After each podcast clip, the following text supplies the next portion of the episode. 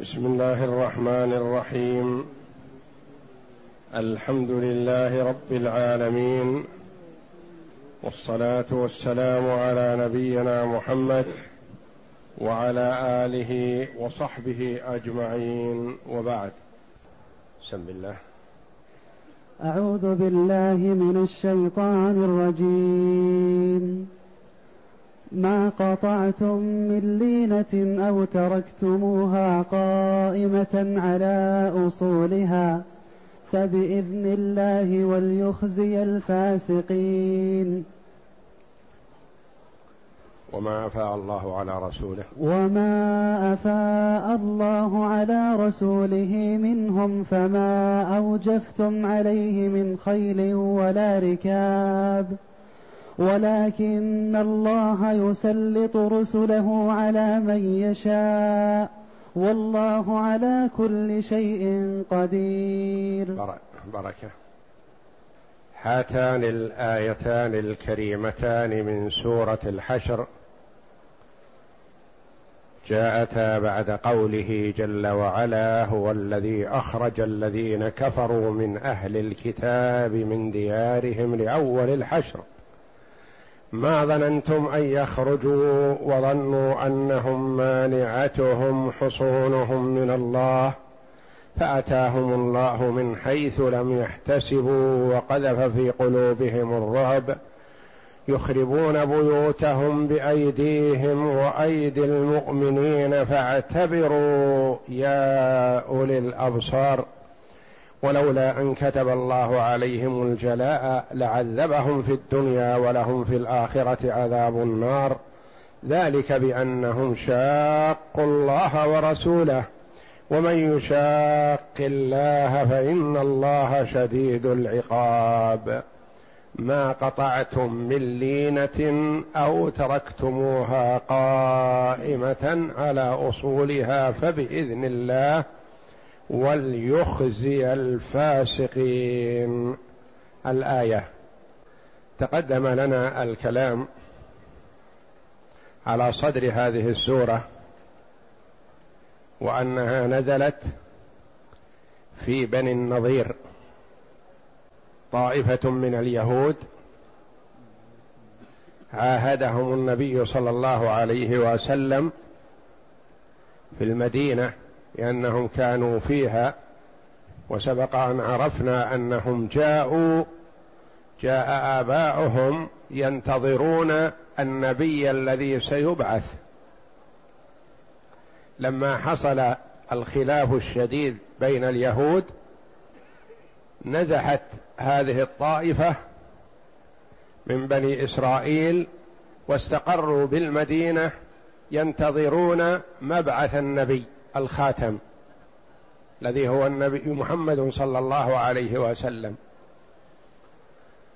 ولما بعث عليه الصلاة والسلام في مكة وهاجر إلى المدينة غلبهم طبعهم الخبيث الحسد والبغضاء وما هم عليه من الصفات الذميمة القبيحة. فلم يقبلوا ما جاء به النبي صلى الله عليه وسلم. فالنبي صلى الله عليه وسلم كما تقدم عاهد كل طائفة من طوائف اليهود على حدة لأنه يعرف عليه الصلاة والسلام أنهم لن يفوا بالعهد ولن يصدقوا. فأحب صلى الله عليه وسلم إذا انتقض عهد طائفة لا ينتقض عهد الطائفة الأخرى فيتحزبون عليه لأجل أن يتمكن منهم ممن نقض العهد. وكان ممن نقض العهد بنو النظير كما تقدم. فحاصرهم النبي صلى الله عليه وسلم في حصونهم ولهم حصون عظيمة. يظنون أنه لا يستطيع أحد أن يصل إليهم وهم فيها. وكذلك المسلمون يظنون أنهم لن يستطيعوا الوصول إلى حصون هؤلاء القوم ولن يصلوا إليهم إلا بمعونة الله جل وعلا. كما قال الله جل وعلا ما ظننتم أن يخرجوا وظنوا أنهم مانعتهم حصونهم من الله فأتاهم الله من حيث لم يحتسبوا جاءهم البلاء من قلوبهم من أنفسهم. الرسول عليه الصلاة والسلام والصحابة حاصروهم وهم كانوا خرجوا إليهم على الأقدام. ما كان منهم راكب إلا النبي صلى الله عليه وسلم قال الرواة كان راكبا على جمل. وإلا فالصحابة رضي الله عنهم خرجوا على أقدامهم لأنها بناحية من نواحي المدينة. يعني في حدود ثلاثة كيلو بينها وبين المدينة والمسجد النبوي. يعني في طرف المدينة. فخرجوا إليهم على الأقدام. لكن الله جل وعلا ألقى الرعب في قلوبهم فنزلوا على حكم رسول الله صلى الله عليه وسلم. واصطلح معهم النبي صلى الله عليه وسلم صلحا على أن يسلموا بأنفسهم فقط. بنسائهم وأطفالهم وأنفسهم ويخرجون. ويأخذون معهم ما حملت الإبل دون السلاح لا يأخذون منه شيء. فلما نقضوا العهد حاصرهم النبي صلى الله عليه وسلم كما عرفنا ونزلوا على حكمه فخرجوا صلحا. فجاءت هذه الآيات في بيان كمال قدرة الله جل وعلا وأنه قادر على الانتقام ممن عصاه بما شاء. ما يقال إن المسلمين فيهم ضعف وقلة عدد وقله وقلة متاع وأصلحة ولا يستطيعون التغلب عليهم. فالله جل وعلا من نصره فهو منصور كما نصر جل وعلا الصحابة مع الرسول صلى الله عليه وسلم يوم بدر النصر المؤزر يوم بدر وهم كانوا الثلاثة والأربعة يعتقبون البعير. وأولئك كفار قريش معهم الخيول والإبل والمتاع والعتاد والخمر والغنى ومعهم ما أرادوا من ملذات الدنيا.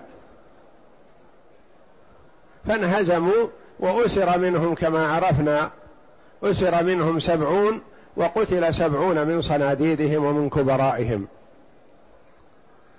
فالرسول صلى الله عليه وسلم لما حاصر هؤلاء هو الصحابة رضي الله عنهم رأى بعض الصحابة رضي الله عنه أن عنهم أن يغيظ اليهود وأن يؤذيهم بما استطاع. فقام بعض الصحابة بقطع بعض الأشجار والنخيل لأنها خارج الحصون وهم متحصنون في الحصون يريدون أن يتأثروا من هذا ليخرجوا إليهم. فقطعوا بعضا وتركوا بعضا. فعند ذلك تأثر اليهود تأثرا شديدا وغاضهم ذلك لأنه كما يقال الحلال شعرة القلب. فهم تأثروا بقطع نخيلهم وخاصة النخيل الجيدة الحسنة لأنه كما قيل عنهم أن النخلة الواحدة تساوي عندهم أكثر من قيمة الرقيق. فهم يغلونها فتأثروا من هذا وأرسلوا إلى النبي صلى الله عليه وسلم. قالوا هل فيما بعثت فيه الإفساد؟ ألست تنهى عن الفساد والشر؟ فما بال قومك وأصحابك يعملون كذا في النخيل؟ فعند ذلك صار في أنفس بعض الصحابة رضي الله عنهم شيء. قالوا لا نكن آذينا أو عملنا شيئا لم يرضي الله جل وعلا. فخشي طائفة منهم أنهم حينما قطعوا أنهم أساءوا. وخشي طائفة أخرى توقفوا عن التقطيع بأنهم أساءوا لأن المؤمن دائما يكون على خوف وعلى وجل من الله جل وعلا. ما يتبجح بعمله. فالصحابة رضي الله عنهم طائفة منهم عملوا قطعوا وطائفة لم يقطعوا. فما قال بعضهم لبعض أنتم المخطئون؟ كل واحد رجع الخطأ إلى نفسه. قال أنا اللي قطعت مثلا أخشى أن يكون أغضبت الله. أفسدت. والذي لم يقطع قال أخشى أني أنا الذي أسأت قصرت. فهؤلاء أقدموا وأنا قصرت. وكل واحد منهم رضي الله عنهم وأرضاهم يرجع باللوم على نفسه. فأنزل الله جل وعلا تطمينا لخواطرهم وإخبارا لهم بأنهم غير ملومين فيما فعلوا فقال جل وعلا ما قطعتم من لينة أو تركتموها قائمة على أصولها فبإذن الله. الذين قطعوا بإذن الله والذين تركوا بإذن الله. والله جل وعلا أراد أن يخزي الفاسقين. فالإخزاء لليهود. فأصابهم الخزي وأصابهم الذل والهوان في الحصار من ناحية وما في قلوبهم من الخوف والوجل وخشية القتل لأنهم يعرفون أنهم أساءوا وما يرونه بأعينهم من تقطيع نخيلهم. وما فعلوه بأنفسهم من تخريب بيوتهم وإفسادها. وما يرون من بعض المسلمين من تهديم أسوارهم. أسوار الحصون كانوا يهدمونها لأجل أن يدخلوا عليهم. فكل هذا التصرف بإذن الله جل وعلا وفيه خزي للفاسقين وهم اليهود. والفسق هو الخروج عن الطاعة. كما يقال للفويس الفأرة فويسقة. يعني تحاول الإفساد. والفسق منه ما هو مخرج من الملة ومنه ما هو غير مخرج من الملة. فصاحب الكبيرة مثلا يقال فاسق ولا يقال له كافر. الواقع في كبيرة غير مستحل لها يقال له فاسق. و والمشرك بالله يقال له فاسق وهو خروج من الملة. فالفسق منه ما هو خروج من الملة ومنه ما هو ليس بخروج. ثم إن الفسق منه ما يكون بكبيره من كبائر الذنوب ومنه ما يكون دون ذلك. فيقال له فاسق. يعني خارج عن الطاعة. ما التزم الطاعة كما ينبغي له؟ ما تركتم من لينة اللينة النخلة. واختلف العلماء رحمهم الله في المراد بها. قيل كل نخلة من النخلات. يقال له يقال لها لينة. ويقال إنه في كل النخل قال مالك وسعيد بن جبير وعكرمة والخليل إنها النخل كله. كل النخل يقال له لينة. وقال بعضهم إلا العجوة. العجوة لا يقال لها لينة وسائر النخيل يقال لها لينة. وقيل إنها نوع من أنواع النخل مخصوص متميز عن غيره بالحسن والطيب وهو بسره وثمره أصفر صفاء صافيا ترى عبسته من ظاهر من شدة صفائه. وتغيص فيه السن والضرس. يعني أنه لين وطيب ولذيذ فأغاظهم الصحابة بأخذ وقطع هذا اللون من النخل. وعن ابن عمر رضي الله عنهما أن رسول الله صلى الله عليه وسلم حرق نخل بني النضير وقطع وهي البويرة يعني نوع من أنواع النخل. فأنزل الله جل وعلا ما قطعتم من لينة الآية. وعن ابن عباس رضي الله عنهما في الآية قال اللينة النخلة. قال استنزلوهم من حصونهم. وأمروا بقطع النخل فحك في صدورهم. فقال المسلمون قد قطعنا بعضا وتركنا بعضا. فلنسألن رسول الله صلى الله عليه وسلم هل لنا فيما قطعنا من أجر وهل علينا فيما تركنا من وزر فأنزل الله جل وعلا ما قطعتم من لينة أو تركتموها الآية. ففي هذه الآية الكريمة بيان عذر الصحابة رضي الله عنهم وأنه لا إثم عليهم في القطع ولا في الترك.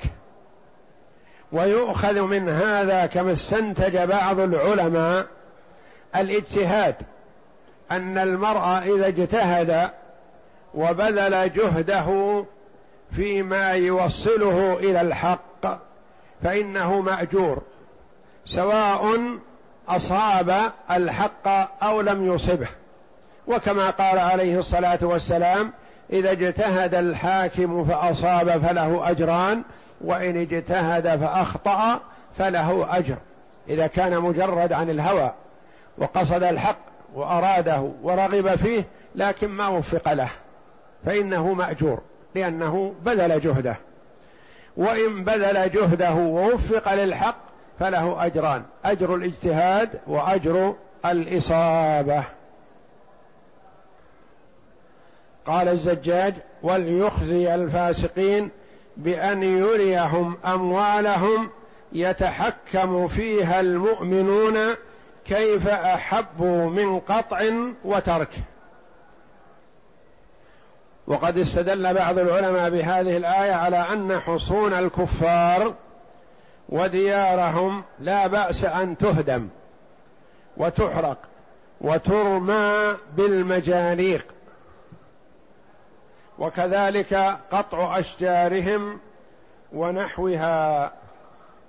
وعلى جواز الاجتهاد وعلى تصويب المجتهدين ما دام أنه اجتهد وحرص على الحق أنه لا لوم عليه. والنبي صلى الله عليه وسلم وافق على ما أجاب به معاذ رضي الله عنه. لما أراد النبي صلى الله عليه وسلم إرساله إلى اليمن قال له بما تحكم؟ قال بكتاب الله. قال فإن لم تجد؟ قال فبسنة رسول الله صلى الله عليه وسلم. قال فإن لم تجد؟ قال أجتهد رأيي ولا ألو فضرب صدره وقال الحمد لله الذي وفق رسول رسول الله. لما يرضي رسول الله. فهو رضي الله عنه أخبر بأنه سيحكم بالكتاب العزيز فإن لم يجد فبالسنة المطهرة ما تعلمه من النبي صلى الله عليه وسلم. فإن لم يجد في هذا ولا هذا نص اجتهد وحرص رضي الله عنه وأرضاه.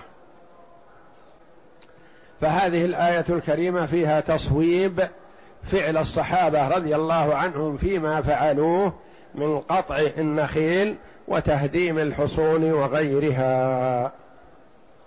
ثم قال جل وعلا وما أفاء الله على رسوله منهم فما أوجفتم عليه من خيل ولا ركاب ولكن الله يسلط رسله على من يشاء والله على كل شيء قدير.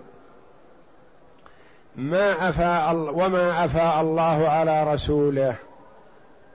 بعدما بين جل وعلا أن ما فعلوه لا لوم عليهم فيه. بين جل وعلا مصرف هذا المال الذي جلى عنه أهله وتركوه للمسلمين.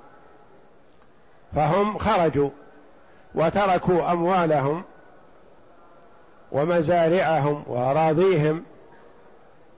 تركوا خيرا كثيرا لأنهم كانوا من أقوى فرق اليهود ومن أغناهم حتى إنه في عهد النبي صلى الله عليه وسلم معهم أنه شرط عليهم أن يعينوا النبي صلى الله عليه وسلم إذا احتاج لسداد ديات أو نحوها.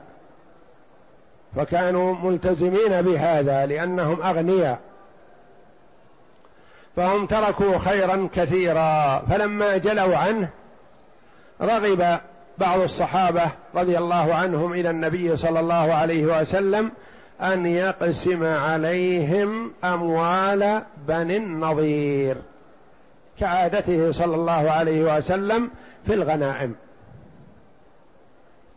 فقال جل وعلا وما أفاء الله على رسوله منهم فما أوجفتم عليه من خيل ولا ركاب. منهم لا شك الضمير يعود إلى الكلام عن اليهود عن بني النضير في صدر الآية في قوله هو الذي أخرج الذين كفروا من أهل الكتاب من ديارهم لأول الحشر ما ظننتم أن يخرجوا الآيات.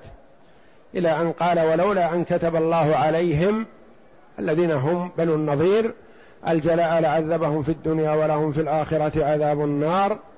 قال وما أفاء الله على رسوله منهم. اولا كلمة أفاء. فاء وأفاء والفيء هذا يقال له الراجع الرجوع. فالفيء رجع. رجع لمن؟ رجع للمسلمين. وهل كان لهم من الأول؟ نعم كان لهم. وكيف كان لهم وهو بأيدي اليهود؟ كان لهم لأن الله جل وعلا خلق الخلق لعبادته وطاعته والعمل بما أمرهم الله جل وعلا به. وأعطاهم ما أعطاهم يتقوون به على ذلك. فالمال مال الله جل وعلا أعطاه لعباده ليقوموا بعبادته. اذا فالمال حق للمسلمين لأنهم هم الذين قاموا بطاعة الله وعبادته. وأولئك بمثابة المغتصبه فهم لا مال لهم ولا يستحقون. فهم مغتصبة. عاد المال ممن اغتصبه إلى من يستحقه وهذا وجه تسميته فيء والله أعلم. الفيء نوع والغنيمة نوع آخر. فالفيء ما صولح عليه الكفار أو تركوه. أو هربوا عنه. والغنيمة ما أخذ بالقوة من الكفار. فالغنيمة لها مصارف والفيء له مصارف. وكان بعض الصحابة رضي الله عنهم يظنون أن المصرف واحد. فلما حصلت أموال بني النظير الكثيرة رغبوا في قسمتها. فأنزل الله جل وعلا بيان ذلك في قوله وما أفاء الله على رسوله منهم يعني من أولئك على الكتاب الكفار فما أوجفتم عليه من خيل ولا ركاب. ما أوجفتم؟ الإيجاف الإسراع وسرعة السير. بالخيل وهي الفرس والخيول المعروفة والركاب الإبل المرتحلة المركوبة فالشيء الذي لم توجفوا عليه أيها المسلمون بالخيل ولا بالركاب فليس كالغنيمة التي أخذتموها بالحرب والضرب والقتال. وما أفاء الله على رسوله منهم أي ما رده عليهم من أموال الكفار يقال فاء يفيء إذا رجع. والضمير في منهم راجع إلى بني النضير. فما أوجفتم عليه من خيل ولا ركاب يقال وجف الفرس والبعير يجف وجفا وهو سرعة السير. وأوجفه صاحبه إذا حمله على السير السريع. يعني دكه وضربه لأجل أن يسرع. من هذه يقال عنها مؤكدة ويعبر عنها بعض المفسرين بزائدة. يعني أنها ليست جيء بها لأجل الجر أو أن ما بعدها يستحق الجر وإنما جيء بها للتأكيد. فأخبر جل وعلا في هذا كما سيأتي في الآية التي بعد هذا أنه للرسول صلى الله عليه وسلم ولمن ذكر معه. يعني أن هذا الميل المال الفيء هو خاص بالرسول صلى الله عليه وسلم يصرفه ويوجهه كيفما شاء صلى الله عليه وسلم. فهو أخذ منه ما أخذ لنفسه ولنفقة أهله عليه الصلاة والسلام وقسم ما قسم منه بين المهاجرين ولم يعط من الأنصار إلا كما قيل ثلاثة أو اثنان. لحاجتهم. والأنصار رضي الله عنهم لهم أموال في المدينة والمهاجرون جاءوا إلى المدينة مهاجرين إلى الله ورسوله لنصرة دين الله وتركوا أموالهم وما يملكونه في مكة فعوضهم الله جل وعلا بأموال وديار ونخيل بني النضير. فقد روى البخاري ومسلم رحمهم الله عن عمر بن الخطاب رضي الله عنه قال كانت أموال بني النضير مما أفاء الله على رسوله صلى الله عليه وسلم ومما لم يوجف عليه المسلمون بخيل ولا ركاب. وكانت لرسول الله صلى الله عليه وسلم خاصة فكان ينفق على أهله منها نفقة سنة. ثم يجعل ما بقي في السلاح والكراع السلاح الأسلحة التي يقاتل بها المسلمون والكراع الخيل والمركوب. عدة في سبيل الله. وعن ابن عباس رضي الله عنهما قال جعل ما أصاب رسول الله صلى الله عليه وسلم يحكم فيه ما أراد ولم يكن يومئذ خيل ولا ركاب يوجف بها. يقول ما كان المسلمون في ذلك اليوم عندهم خيل وليس عندهم ركاب وإنما هم فقراء. فالله جل وعلا أخبر أن ما أصابه المسلمون بدون قتال قال والايجاف أن يوضعوا أن يوضعوا السير فكان من ذلك خيبر وفدك وقرى عرينة. أمر رسول الله صلى الله عليه وسلم أن يعمد لينبع فأتاها رسول الله صلى الله عليه وسلم فاحتواها كلها فقال ناس هلا قسمها الله؟ فأنزل الله عذره فقال ما أفاء الله على رسوله من أهل القرى الآية. فبين الله جل وعلا في هذه الآية أن ما أفاءه الله لرسوله صلى الله عليه وسلم والمؤمنين فإنه لا يقسم كما يقسم مال المغنم وإنما هو يقسم كما بين الله جل وعلا في آخرها في الآية الأخرى كما سيأتي إن شاء الله غدا. وأما مال الغنيمة فقد بينه الله جل وعلا في سورة الأنفال. والله أعلم. وصلى الله وسلم وبارك على عبده ورسول نبينا محمد وعلى آله وصحبه أجمعين.